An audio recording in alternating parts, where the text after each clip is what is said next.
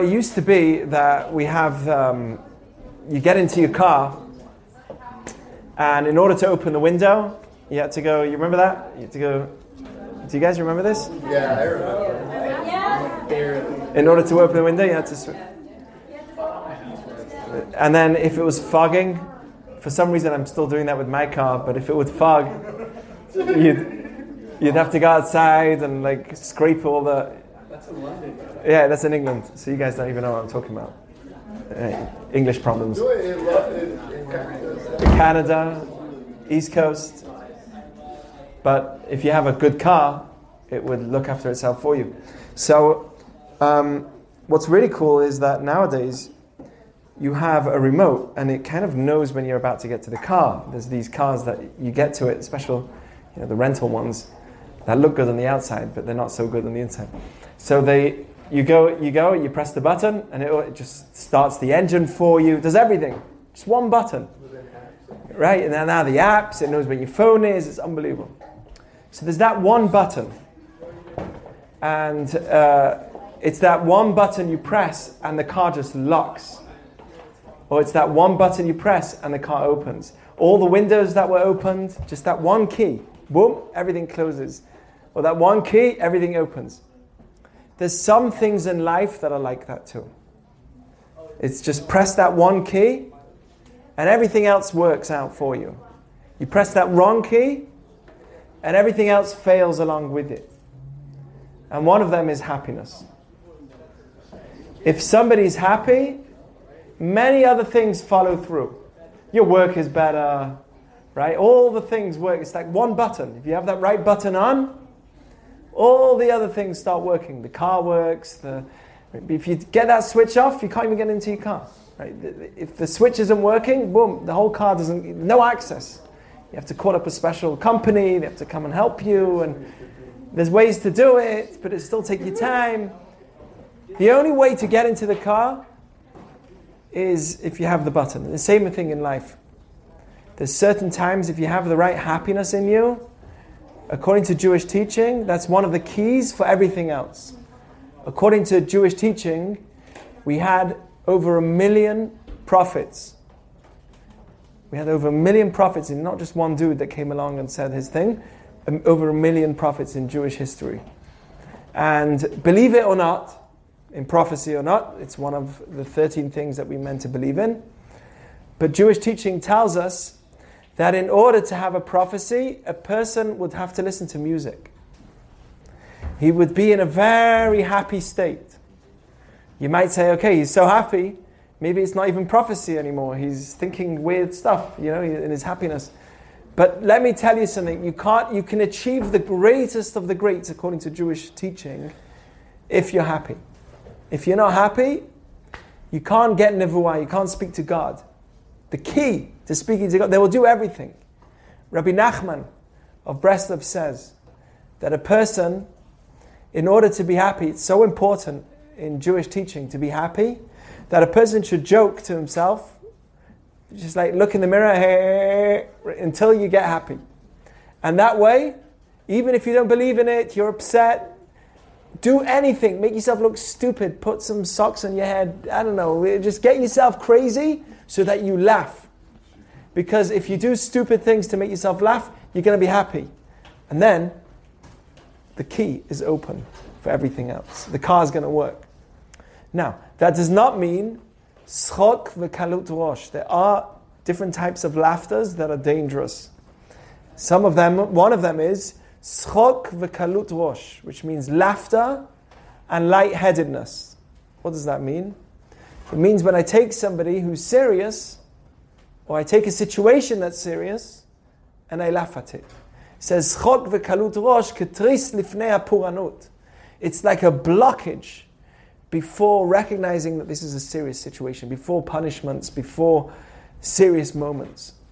So, for instance, Rosh Hashanah comes or Yom Kippur comes, okay, and someone could say, "Hey, you know, it's Rosh Hashanah. Let's uh, let's make a joke about it and you know make a comedy." Comedy is great, but it can be dangerous because it can make you laugh at things that are serious, like life. Make sense? If you laugh at real life, and you laugh off, you can brush off serious things about life, you know, uh, things that you should be taking seriously. For instance, somebody made a joke about his wife, and I didn't like it. I didn't like it. I didn't tell him anything. I'm not going to be this guy who's going up to him like, you know, I didn't like it. Um, because it's, his, it's someone who's serious, it's his spouse. It's the person that he's married to for life. It was a real, it was a dirty joke, but it's your spouse. You know, even if it's somebody else, I wouldn't, be, I wouldn't feel comfortable with it. But your spouse, that's the person you love, that's the person you marry. That would lead to eventually leaving your relationship. If you make laughter about something that's serious, so that's the thing, that's the one time we don't, in Judaism, want to laugh. We don't want to laugh about things that are serious, like life, children, our wife, our family, our husband. Those are things that we avoid laughing at, or teachings of Torah, or laughing at a rabbi, or whatever. I mean, whatever, me is different, but you know. Uh, Someone who's in your eyes serious and you laugh it off in order to avoid that connection. That's something we avoid doing. But outside of that, a person must force himself to laugh. If you feel sad, sit in a mirror and, and smile to it for 10 minutes and say, I'm alive, I have a heart, I have arms, and then walk outside. it sounds crazy, but force yourself to laugh in the mirror. Don't ever let yourself be upset for one minute. It's against Judaism. You won't achieve. You're locking your door. Sadness is a way to. Lo- That's why I believe if anyone's any in any situation of atzvut of sadness, you're in. Ha- first thing, get out. Go go jog. Go do some sport. Don't stay in your room and lock yourself. That's a place where you're getting sad. Get out. Get going, you know, go on a hike. Because do anything. That's in Judaism, we do anything and everything to avoid. Go to Venice Beach, right? I don't know about that, but do everything. it's a good joke. It's actually a really good joke. So, uh, I mean, it took me time. So, but, but do anything to be happy. That's Jewish teaching. Now, there are things, there are ways that we can make ourselves happy, and I'm going to be speaking about some of them, things that I've spoken about in the past, and then other things that I've never spoken about, or kind of may, you may think are obvious. Eight different ways of emunah, of faith, that you can use to help you being happy. So please stay with me. But I want to first talk about gratitude because that's the first, and that's exactly what we're taught in this week. V'hayaki tavoy la'aretz says that when the Jewish people come into the land of Israel, the first thing they need to do, this is this week's Torah portion, the first thing they need to do is in those days, they would live off uh, farming. Everyone was farming back in the day. And all their food, they, they would live off their farms. They would have no other food otherwise. There's no fridges, there's no uh, uh, storage. If you didn't grow your produce, you don't have produce. Everything was grown. So everyone was a farmer. Most of the people were farming. And the Torah tells me that when you have your first fruits, as soon as you move into the land of Israel, you're comfortable. Ah, I made it. I have a house. I, I made it. The Torah says, be careful. Dangerous. Because you might get used to the good you have. And what would you do? Say, ah, it's worthless. That's called the Yetzer Hara, the evil inclination. What does the evil inclination do? It makes you sad. Why does it make you sad?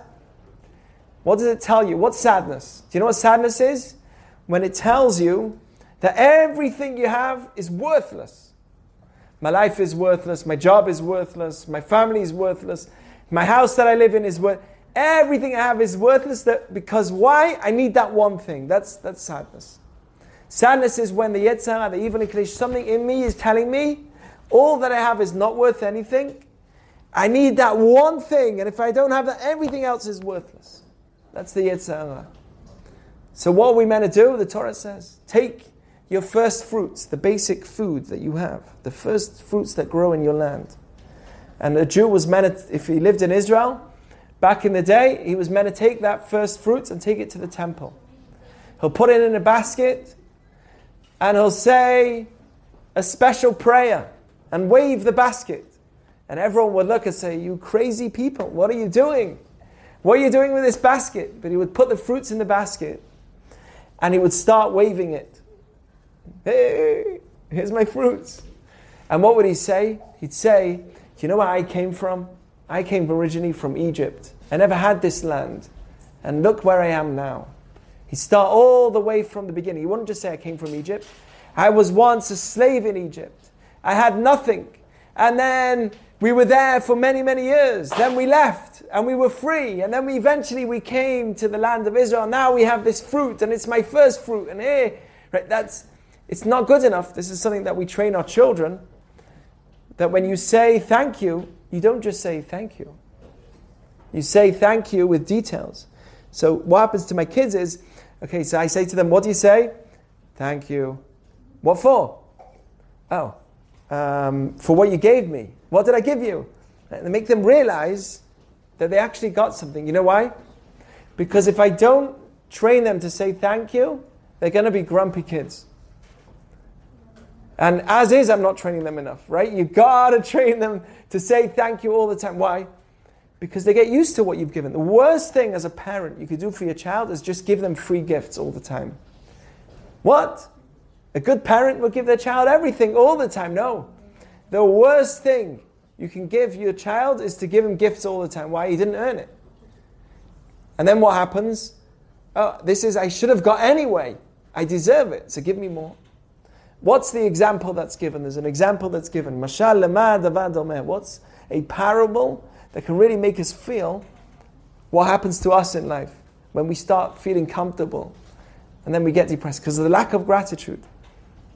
So the examples given of a guy that has a great business, he's doing really, really well, but then he gets sick and he gets paralyzed. God forbid, not on anybody ever, but he gets sick. This person gets sick and he can't walk anymore and he can't work anymore. He has a family. Sometimes it says, Rabot machshavot belevish, va'atzat Hashem itakum. People, human beings, have lots of thoughts. I'm going to make this money. I'm going to live till this long. I'm going to have this job, that job, that job. Boom, COVID comes. Yeah, we didn't think of that one, right? Boom, Delta comes. Oh, I didn't think of that, right? And then COVID twenty, God forbid, right? There's there's there's things that you don't think of. There's a lot that we think we are in control, but there's so much more that we're not even in control of. And here's an example: somebody who is healthy. This is the example that's given. He's healthy, he's working, he's got everything, his whole body. He's got a job, he's got a business, but because he can't function, everything falls apart. He doesn't have a job anymore, and what does he have to do? He has to start running a fundraising campaign. He starts knocking on doors, he's embarrassed. He's going to ask his friends for money, he doesn't know how he's going to survive the next month. He's got all his bills, everything went out. Claimed his bankruptcy, he's got no money, he's got to feed his family. There's no way. He tried. He decides to move to another town, travels to another town. No one knows him there, and he starts knocking at doors of different members of the community. And he says, Please help me.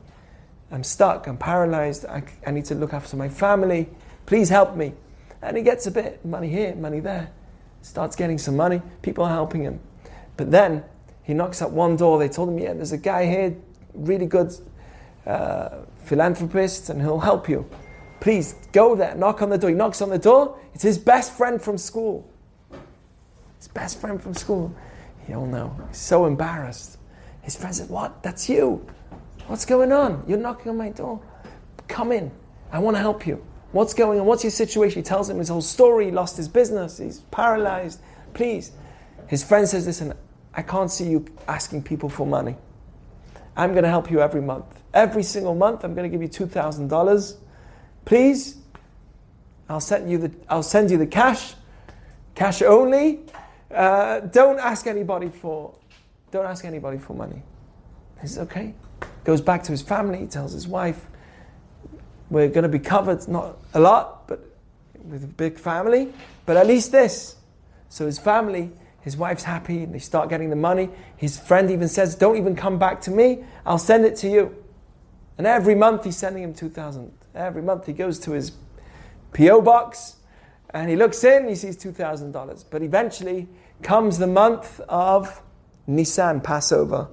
And he's a good Jewish man, and he wants to celebrate Passover, and there's costs.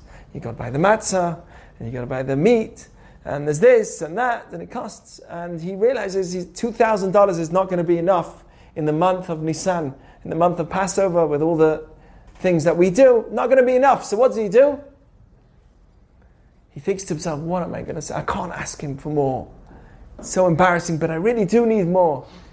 He wishes, he begs, please, maybe he'll think of it and give me extra. He goes to his P.O. box. And what does he see? He sees in his, in his, uh, in the the envelope, $4,000. Wow, he thought, my friend thought of me. He didn't just give me 2,000, he gave me 4,000. Ah! Calls up his friend and he tells him, listen, I'm so grateful for you. Thank you so much. Thank you for the $2,000. What? I, I gave you 4,000, you know that? Oh, no, I know, I know. But the 2,000 you give me every month. So I just want to thank you for the extra 2,000. Obviously, that's not the right way to react, right? You should be saying, thank you for the 4,000. That's how it is in life. For years on end, we've been getting good, good, good, good. My eyes, who thinks about walks down the street thinking about their eyes and how, how they work and that we can see?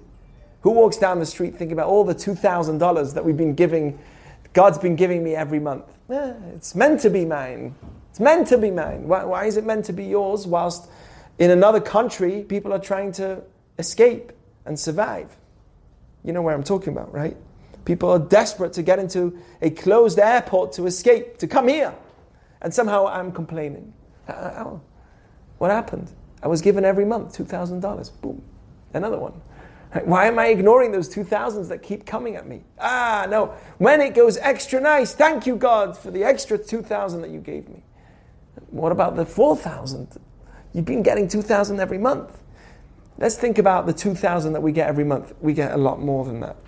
And that's why it says, Oseh Maaseh Bereshit B'chol Yom Tamid. God does creation every day. There's a reason to thank Him every day. Every prayer we say, Kol neshama My whole soul is going to thank God. And it says, Kol neshama in Hebrew, neshama is also the word for neshima. What's neshima? Breathing. Kol neshima v'neshima. Hallelujah, our rabbis say. Every breath, which is where the soul comes from, a person's meant to thank God. We take that for granted. Oh, I'm breathing. Yeah, that's great. I walk. That's great. Yeah, of course. We have some people that work in a hospital. Right? You see some crazy stuff. Things all the time. Things that people people take for granted. We take for granted. You know, some there's a doctor that I know is the most God fearing person I've ever seen.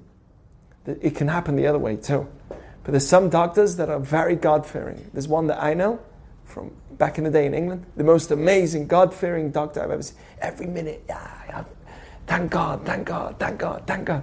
He's full of joy. He's a doctor, but full of joy. You know why? Because he sees, it's not that he's sad for those people that are suffering. It's not that he's not sad for those people that are suffering. But he sees what it is to have the, th- the basic things that we have. We take them for granted. Take it for granted. And by the way, that's how you're meant to pray in Judaism. You want to know how to pray? Someone once asked me, called me up, he says, Rabbi, you know, Judaism, we have prayer. How, how is it meant to work? I've never prayed before. Can you give me the just of Judaism? I told him I'll give you the just of, of prayer in Judaism. I'm not going to start teaching you Hebrew. Too much. Right? It's going to be a whole year till you get there. But before you start learning Hebrew, let me teach you the just of prayer. Here's how it goes. Thank you, thank you, thank you, thank you, thank you, thank you, thank you. Can you help me with something I need?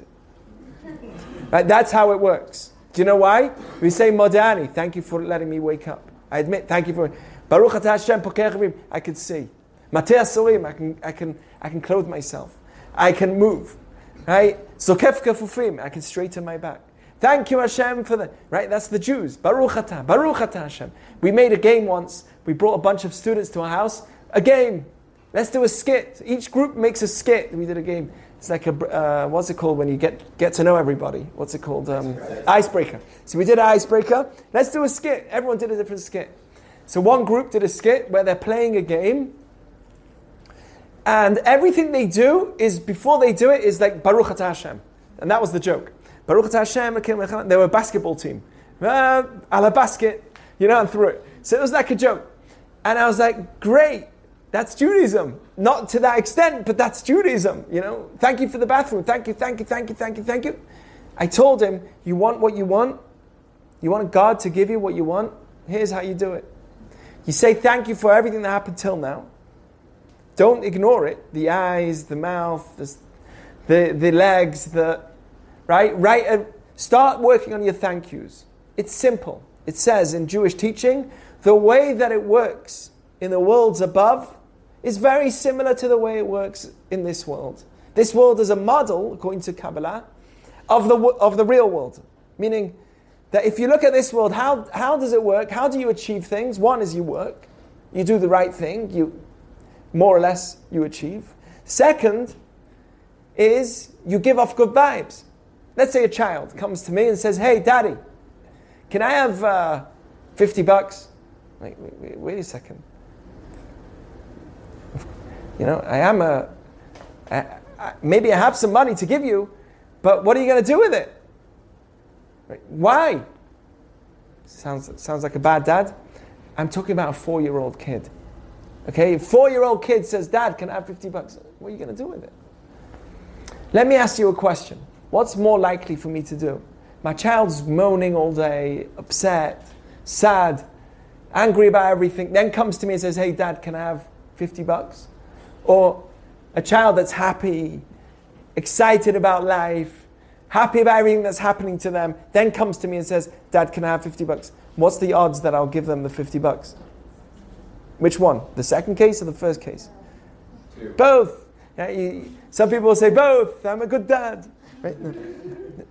It doesn't work like that.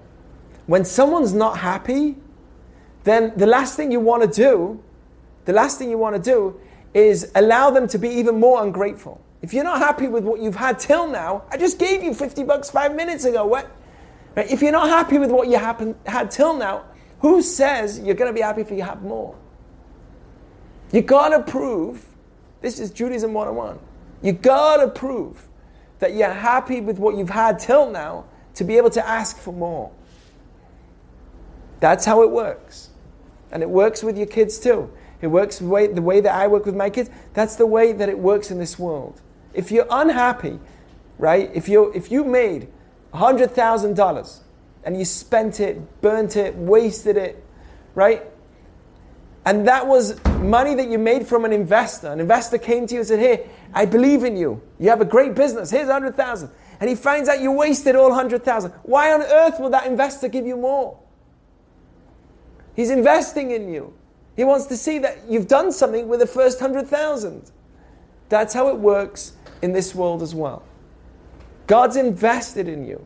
He gave you health. He gave you life. He gave you good looks. Amazing looking people here. Right? He gave you good looks.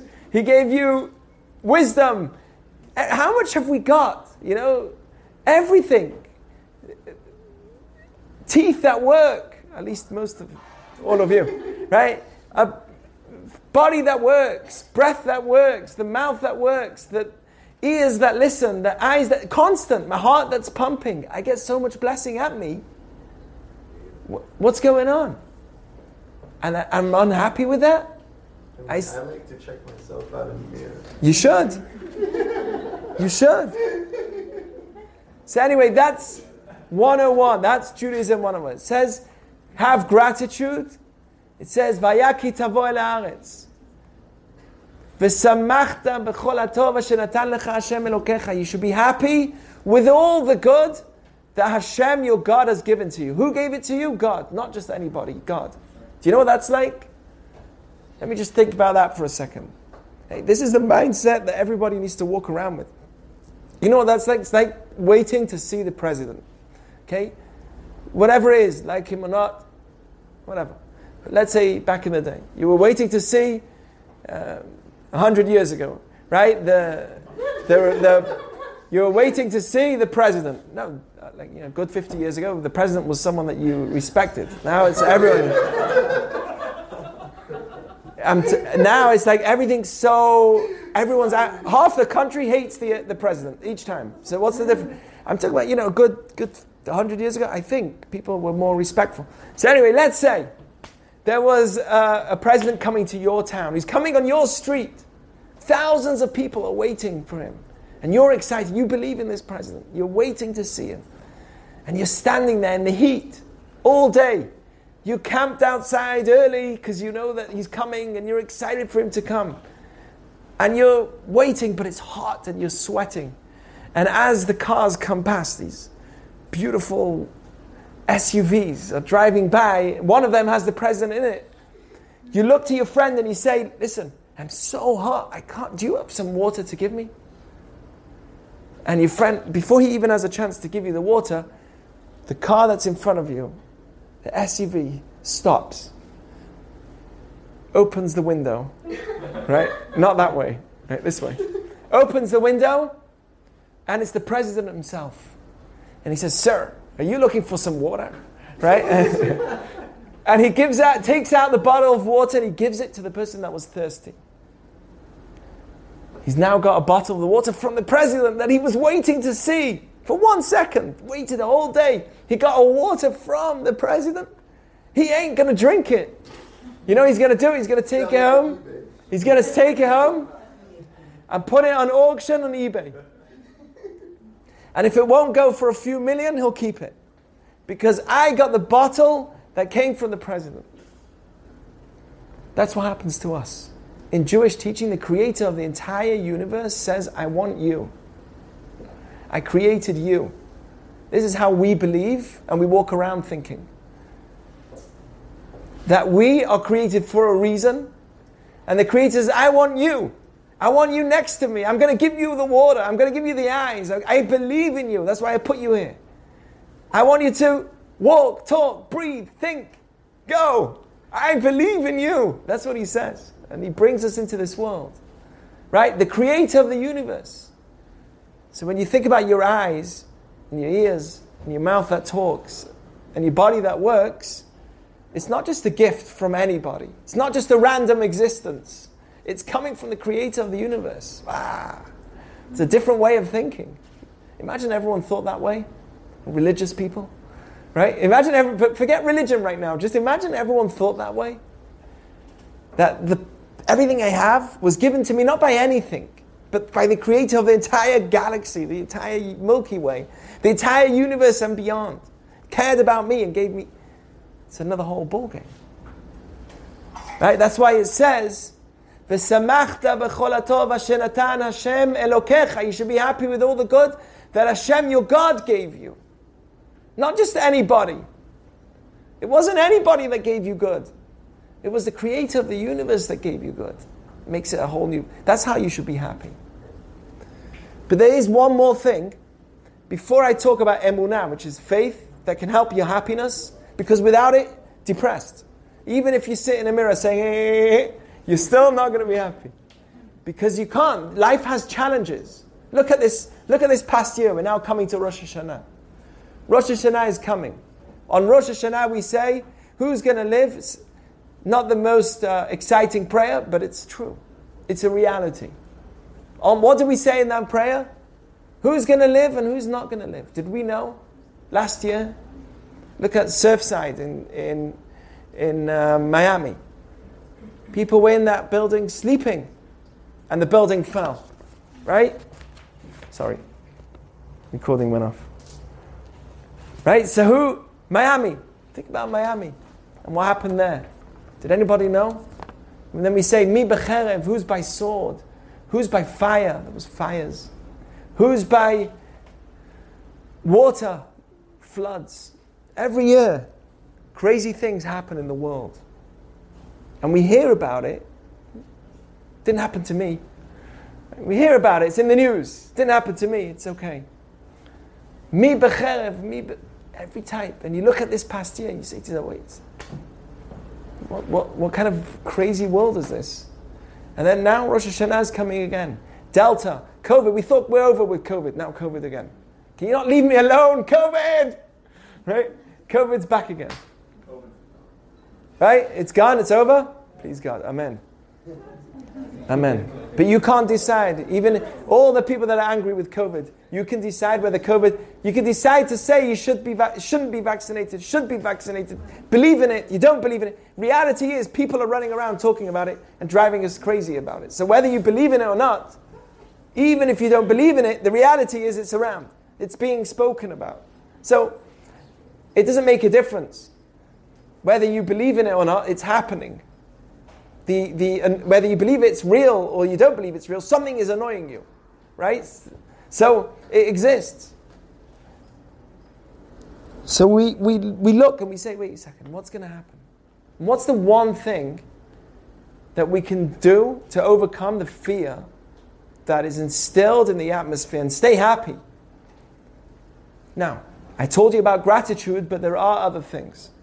There was a man in the Talmud, one of the greatest rabbis of the Talmud's name was Rabbi Yochanan. Rabbi Yochanan had a horrible, most difficult life that you can imagine. He had 10 sons and buried them all. One after the next, they all passed away. His last son, I don't even want to say how he passed away. It was so terrible. Maybe I'll say. I don't know. It's so, so sad. But it was 2,000 years ago, so maybe you can handle it.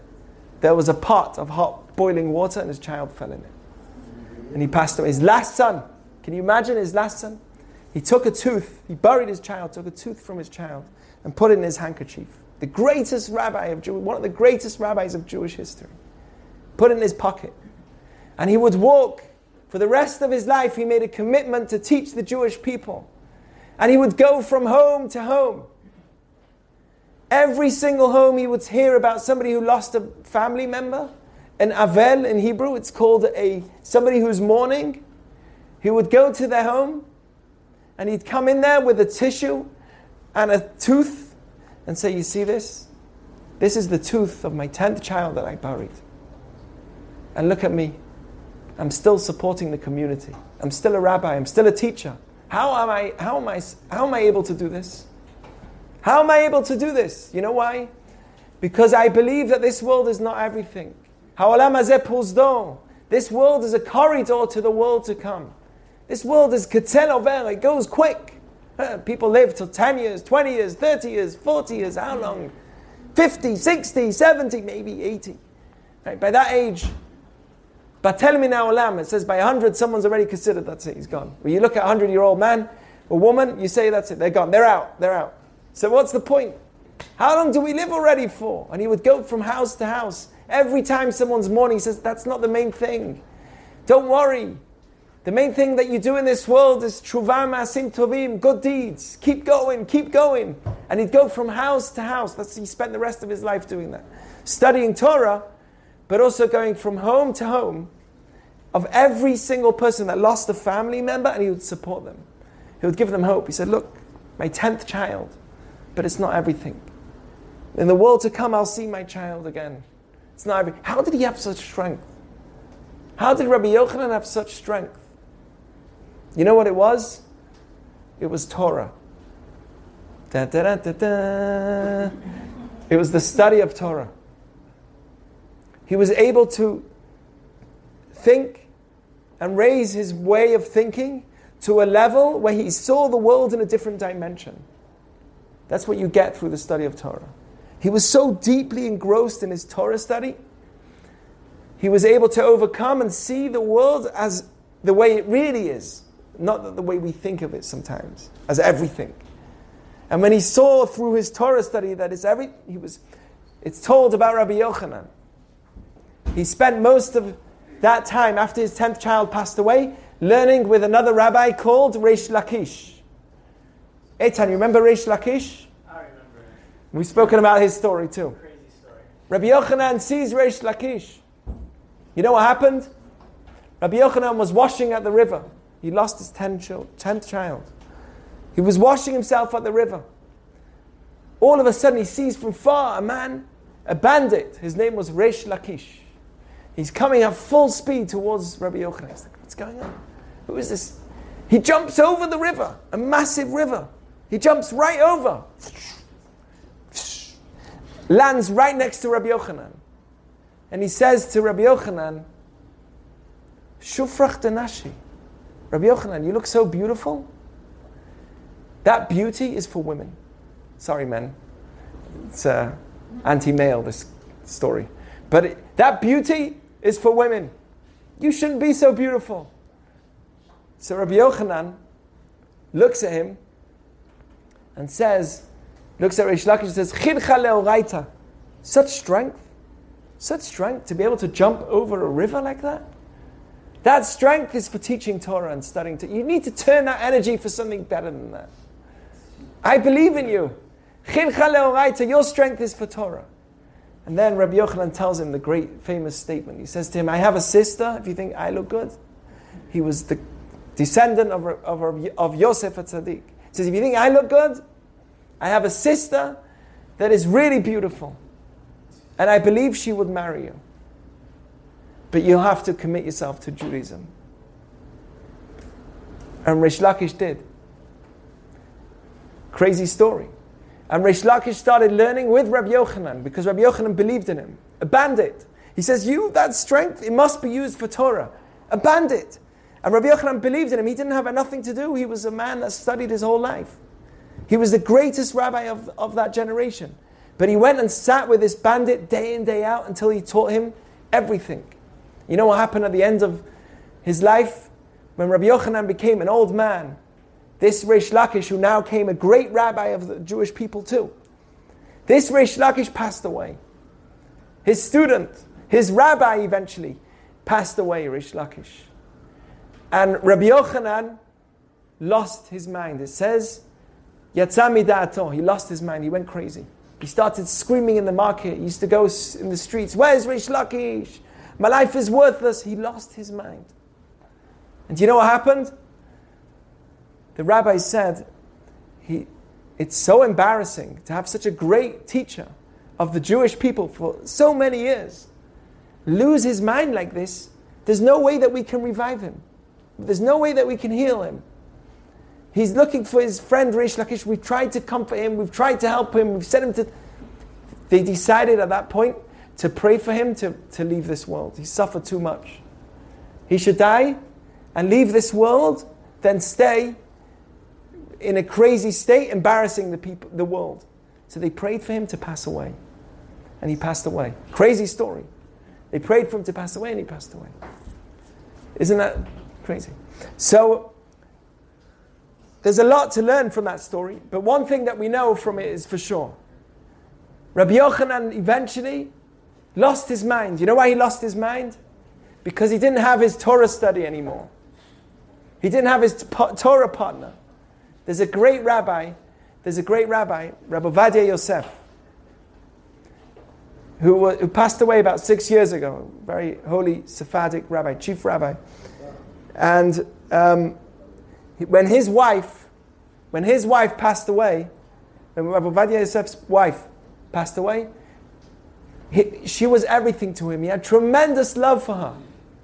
And he would cry, he was crying for hours on end He crying, crying. It says, according to Jewish, if somebody cries too much, they can hurt their eyes. It's dangerous to overcry.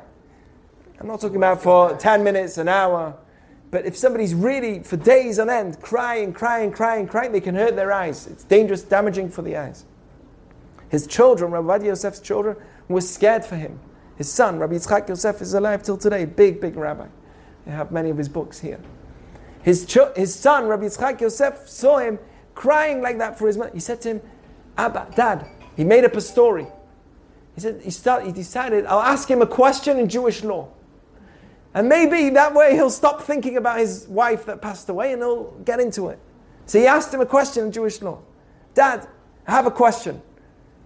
There's a story, didn't really happen, but he told him, this is the question. There's a story in the hospital of somebody that was passing away. And he was about to pass away, and his children were with him. And according to Jewish law, as soon as somebody passes away, you can't do any mitzvot. You know this? He's considered as an onen. There's seven relatives that a person has brother, sister, parents, uh, wife, children, seven general relatives that if, um, if they pass away, until they're actually in the ground, until they're buried, a person's not allowed to do one mitzvah. You're not allowed, to, you're not allowed to put on tefillin, you're not allowed to pray, not shachrit, mincha, no prayers, nothing. You can't do anything. Till the person passes away. You can't be Jewish. So his father, this son asks his father, he asks his father, listen, there's a story of someone that was in the hospital and he was sitting there and his dad uh, was very sick. And he said, wait a second, I'm going to pray now. Starts praying. In the middle of his prayer, he's in the silent prayer. In the middle of his prayer, he hears that everyone's screaming, his father passed away. As he's praying, what should he do? Should he stop? This was the question he asked his father. Should he stop? If he stops, it's as if the whole prayer was wasted. You said God's name for no reason. If he continues, maybe he shouldn't continue because now his father passed away. And you can't pray when your father passed. So what should he do?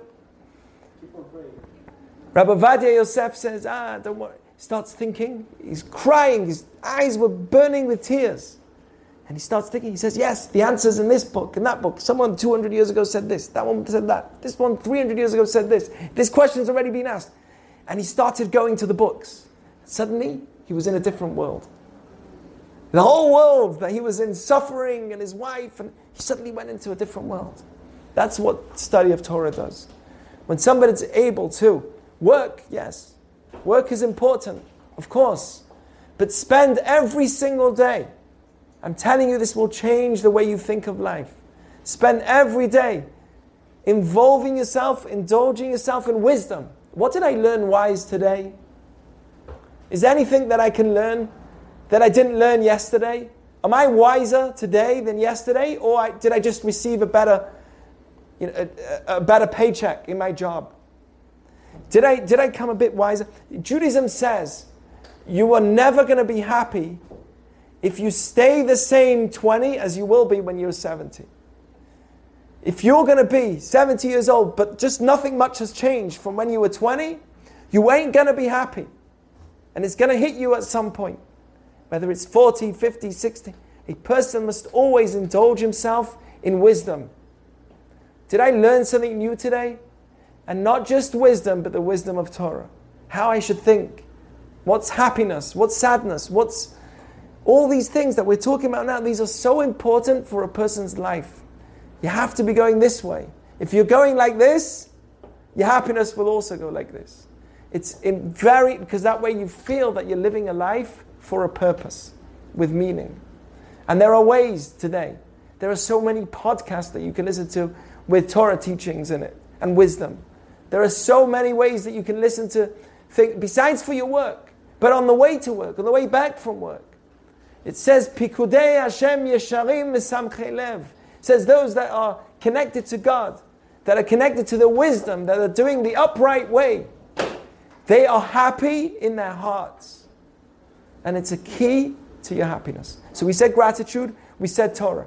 But I do want to finish off with some other things as well that will make you happy as well. I wrote down a list. There's a list of eight things. See, I'm going to share some wisdom from paper that you need to have trust in. And this is so important. Why do we get upset sometimes? Because we think that we control the world. We think that we are the masters completely of ourselves. And are we? No. Some parts of it, but not completely. Look at COVID. Look at those people that were in Surfside. Look at the way that the world works. People think that they're in control, boom, things change. And when I put too much faith in me, what happens when I fail myself? I get depressed. I say, oh, it didn't work. It didn't work. And that's the power that somebody can have is through bitachon. I'm going to tell you eight different ways now. Okay, I'm not going to, it's going to be quick, quick, quick. But eight different areas that a person needs to strengthen his trust. And I'll tell you what that means. Areas where you need to strengthen your bitachon in order to become more happy. Don't think that you run the world in these eight areas. I'm going to tell you them quickly because I don't have much time. Maybe another time I'll go into it with more depth. Number one, your health. I'm healthy. I've got a six pack. That could be the way that I'm thinking. And I look so good. Who says? Just it takes one little thing in my body and everything could change. So I got to put in my effort to be healthy, but don't put your trust too much in your health. Meaning, put in your effort to be healthy. The rest, God takes care of for you. There's another example. I say to myself, I've tried so hard to lose weight. I've tried so hard to lose weight, and it's not going. It's kind of more what I say.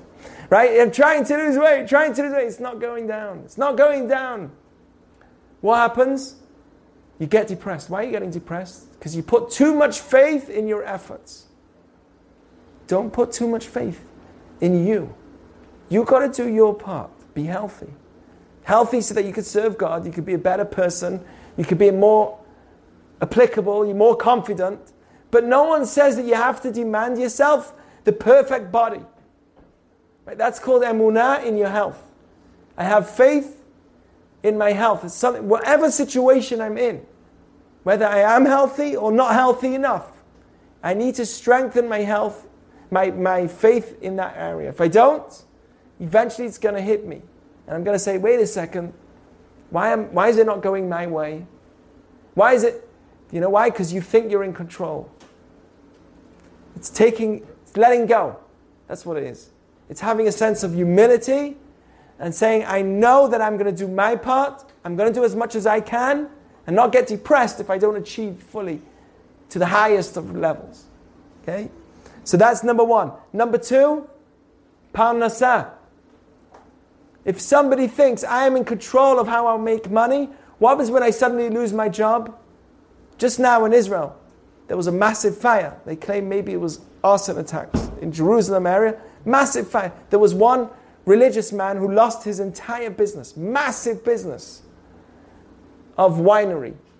A very well known winery, I forgot what it's called. He lost his entire winery, thousands of bottles of wine, the whole business, the whole warehouse burnt to the ground. Nothing. You should see him on video. I have to send him. What? A couple two a week ago. You should see the owner of this business speak. He said, It's all from Hashem. I know that there's a better plan. I don't see it right now, but I have faith. I'm not in control of everything. Unbelievable faith. He's, it's hard. But with that level of faith, a person could survive the biggest challenges. Okay? It's to say, I'm going to put in my effort, but at the end of the day, I'm not in complete control. I didn't control my birth. I didn't choose to come into this world. I don't choose when I'm going to leave this world. I don't choose how much money I'm going to make. He gave me, you, say, you know, in Hebrew we say when someone passes away, do you know what we say? Hashem natan, Hashem lakach. Hashem gave, and Hashem took. Yehi Hashem God should be blessed. He also gave me that person. There's somebody, there's somebody I know who lost his spouse at a young age. And do you know what he said? It was amazing. Walk into his into the mourning home where everyone's uh, the house of Avelut, Everyone's mourn, everyone comes to visit him. You don't say anything in a house of mourning. You walk in, you sit down, you wait. He says, God gave me 20 years with this girl, with my beautiful wife. I had 20 amazing years with her. And he was just talking about his 20 years of blessings that he had with her. As opposed to talking about how hard it is that he's not going to have the rest of his life. So I had 20 years with her. It's like, wow. There's two ways of looking at things. That's called emunah. Where I also I have the right balance. I realize Hashem Natan, who gave it to me as well. The one that gave it to me has the right to take it from me. Who gave it to me for these 20? Do you know what it's like? It's like the building. You know the story? The tall building, someone's throwing money from the tall building. Everyone's coming, whoa, money, money. They all come running down. Everyone's picking up as much money, taking bags, filling the money. Wow, bags, whoa, amazing, look how much money's coming. All of a sudden, from the top of the building, the guy stops throwing down money, he starts throwing down rocks. Heavy rocks. Hey, where's that coming from? Yeah? When it doesn't go my way, everyone starts looking up. Where's it coming from? When the money's coming down, ah, great, let's just take it. I don't care where it's coming from, just quickly, let's go. The main thing is no one sees me take it. You know? As long as no, no one should see me in the camera. But when it's not going my way, I look up. I say, Where's it coming from? Where's it coming from? Hashem Natan Hashem Lakach. He said, My wife, I had a wife for 20 years. It's a tremendous level. But How does he get to that level? Emunah. Okay, so emunah is in parnasa. Faith is also in having children and having a spouse. Ah, I'm dating, it's so hard. There's no Jewish guys out there. There's no Jewish girls out there. Right? There's a lot here, but never mind. It's rude. No Jewish girls out there. No Jewish guys out there. It's a lack of emunah. Of course, you just need one. One. You don't need ten. Okay?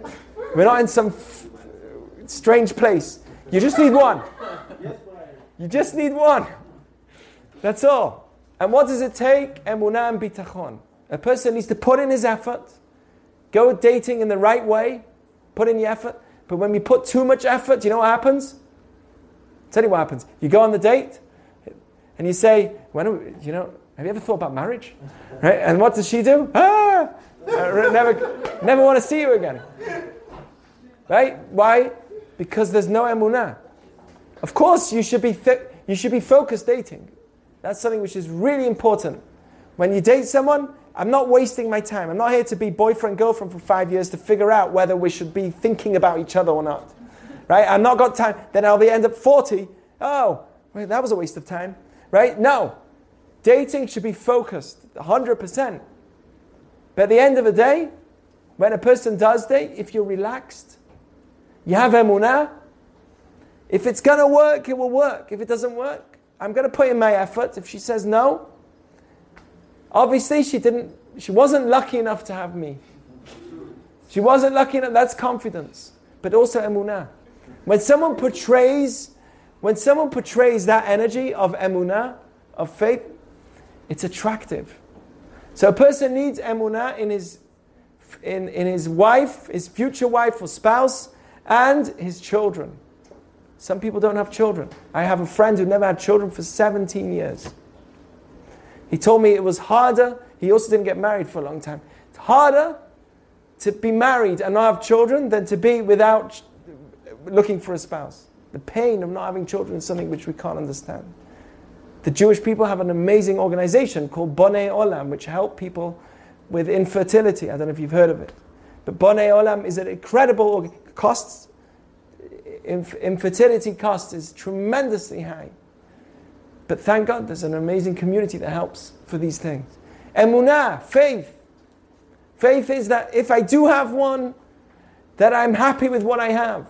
If I don't have it, first of all, now I have time to do other things. I don't have to be busy with my children and my wife. I can focus on other things. But also, have faith that when I date, I'm going to be dating, I'm not going to put in the right, the, the, you know, people date the wrong person because of a lack of faith. I don't believe I'm going to get someone better than this. I don't believe it. So you know what? Let me just stay with her. Let me just stay with him. It took me this long to get this person. So you know what? I may as well stay. At least I have the comfort of this person. It's one of the reasons why people date wrong. Because there's a lack of emunah. That God has someone for you and He's waiting. He's going to give you that right person in the right time. Okay, so that's number three. I'm going to tell you quickly the last, the last uh, five and then we'll finish off. Okay, number four is what's in your heart. Okay, this is something that you have to have faith in as well. That you will spend your time rightly. Somebody, you live your life and you say, you say to yourself, wait a second, I'm working, I'm doing this, I'm doing. Some people, they get bothered all the time calling, annoying you, this one, that thing, then you've got this letter to fill, that form to fill, that thing to fill. You don't have time for yourself. And there's some people that get their things done quickly. A person needs to pray and have faith that he will do what he needs to for his life quickly and spend the rest of his time in his life to do the right things. It's really important. So that's called faith in what's in your heart, how you feel. There's faith in how you act that I, well, the way I act is going to be. There's some people that are so nervous to do anything. They say, I'm not going to do anything. I stay in my house, I lock my door, I'm not going to do anything. For instance, people are nervous to speak in public. I was, you should, you know, I'm not nervous now. I don't know if you could tell. But I used to be. I would shake like a leaf like this. before I spoke. Like this. But eventually, through the action and through my emunah, I believe that it was through a lot of my emunah that I'm doing this for the right causes. I don't care. Let me embarrass myself. And you do the action. That's called faith in action. When you do something, you say, listen, I don't know how it's going to come out. I don't know how good it's going to come out, but I'm just going to do it. So there's faith in your heart, there's faith in your action. There's faith that I won't be hurt. There's some people that are scared to go into the street. Maybe there's an animal that might come and hit my car. Maybe when I walk down the street, there's going to be this shooting going on. Right? There's shooting, there's this. In uh, California, you're allowed to steal up to $1,000 and you won't get in trouble for it. I, I'm never going to leave my house again. Right? There's faith. There's a person that we used to live in, a, in, in our old house. There used to be someone who used to come to me. How do you have events in your house? The next day, how do you do this? How you, you have to be careful with this. You have to be careful. I'm like, I didn't say anything to her, but afterwards I'm like, I'm going to live. I'm not going to sit in my house locking my door and say, oh, I'm worried about this and I'm worried about that. I'm worried about it's a lack of emunah. I'm going to work. I'm going to get out. I'm going to do. I'm not going to be worried about what's going to be. I'll do whatever's necessary. I'll put whatever's necessary in order to make things work. But there's some people that have been so closed about, let's say, with COVID. And I'm not getting into political things now. It is political for some silly reason. But let's say with COVID, right? Some people that wouldn't even go anywhere. They wouldn't even get out of the house for a whole year. Well, you can still go jogging. There's, you know, there's outdoor space. No, that also not. This not. That not. That not. That not. That not. You're not living. I didn't say that you shouldn't. You know, at least within the within the boundaries of what they say you can do. You know, even that not. I'm not judging, and everyone's got their own life. That's for sure. But at the end of the day, there's faith in living. There's some people that say, I'm never going to open a Talmud. Why? Because maybe I, I won't learn it right and I won't do this right. Too much thinking. None of that. Okay, so there's, there's faith that I won't be damaged. Okay, faith in the Jewish people, not just individually. There's also a concept of having faith in our people. That at the end of the day, we've been through a lot, but the Jewish people are still going to be strong. Yes, I will find a Jewish wife or husband. Yes, I can build a Jewish home. Yes, Judaism is special. There's faith in Judaism and the people. Okay? And the final thing, which is so important, and that's actually hidden in, the parsha, in this Torah portion as well, is faith in the world to come. So important. Because if I believe that this world is everything, if I believe that everything is in this world and that's all there is, then I'm gonna be depressed at some point. You know why? Because suddenly this person passes away, suddenly this person loses money, suddenly this car breaks down, suddenly this gets stolen. If you don't have faith that this world is not everything, that's what in Jewish teaching, this world is considered like a prozdor. It's considered as like a corridor to the big hall, the big banquet hall. Some people, they come into an event and they get stuck at the entrance for hours and then they met someone, they speak, they get stuck at the end, but they didn't even come into the event. Hello?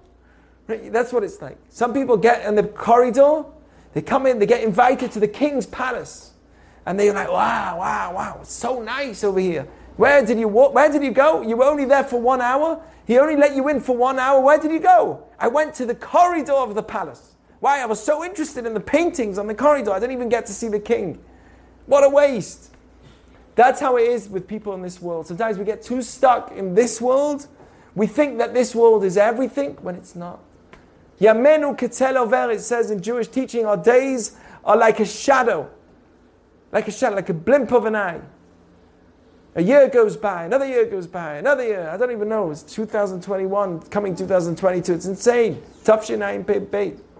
We're going into 5782. It's, it's that's another one, another year, another year, another year. When?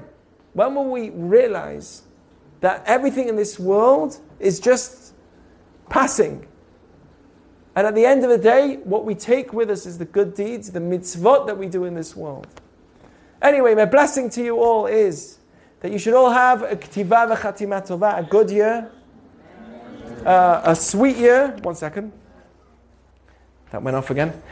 Uh, we should all have a sweet year, a blessed year, a year of happiness, a year of meaning, a year of doing good, a year of uh, finding your spouse for ever and ever, and uh, building a great Jewish home, of building Jewish families, and um, only, only dvarim tovim, only good things for everybody. A year that's sweet and happy and good for everyone that's here.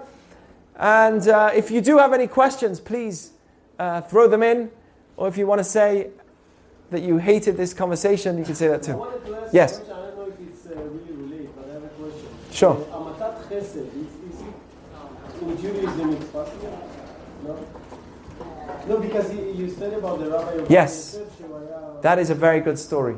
That, that story, actually, also with Rabbi Ovadia Yosef, there was a big, big rabbi who came very, very sick, and his whole body was, was suffering to a point where it was very holy man. And he was brought in from Geneva to Israel, and Rabbi Ovadia Yosef, again, uh, this is a rabbi in five years, six years ago, he took 10 of his students, his best students, with him, and they went round this rabbi.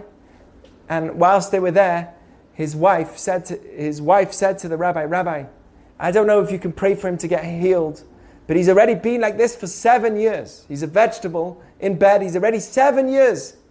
I can't live my life anymore. I'm back and forth from the hospital. I don't know, but can you do something? Whether it's to live or die. I can't live like this. That's what she told the rabbi. And the rabbi knew. Rabbi, this is five years ago.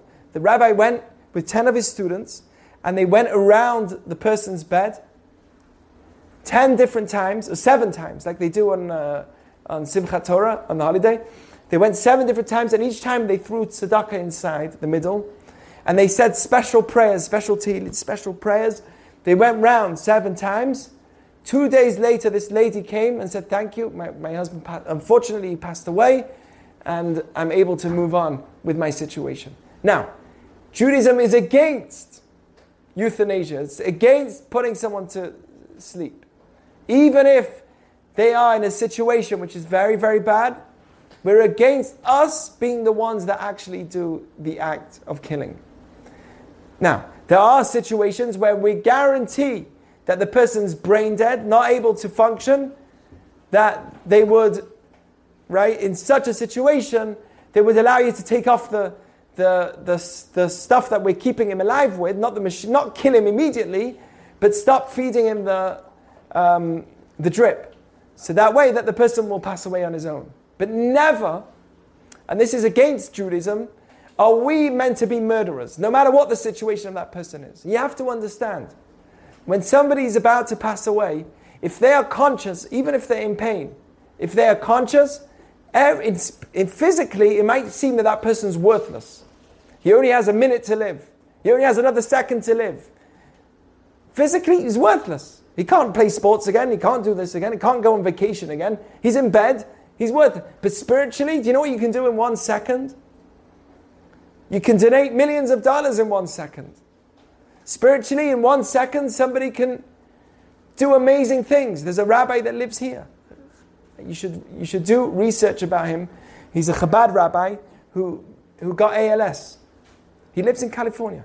He lives here.